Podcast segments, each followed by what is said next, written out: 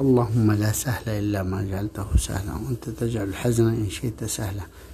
هذا دعاء يقال عندما تصعب الأمور. فمن منا من يعبد الله دائما في مثل ذلك؟ اللهم لا سهل إلا ما جعلته سهلا وأنت تجعل الحزن إن شئت سهلا والحزن هو الشيء الصعب غير السهل.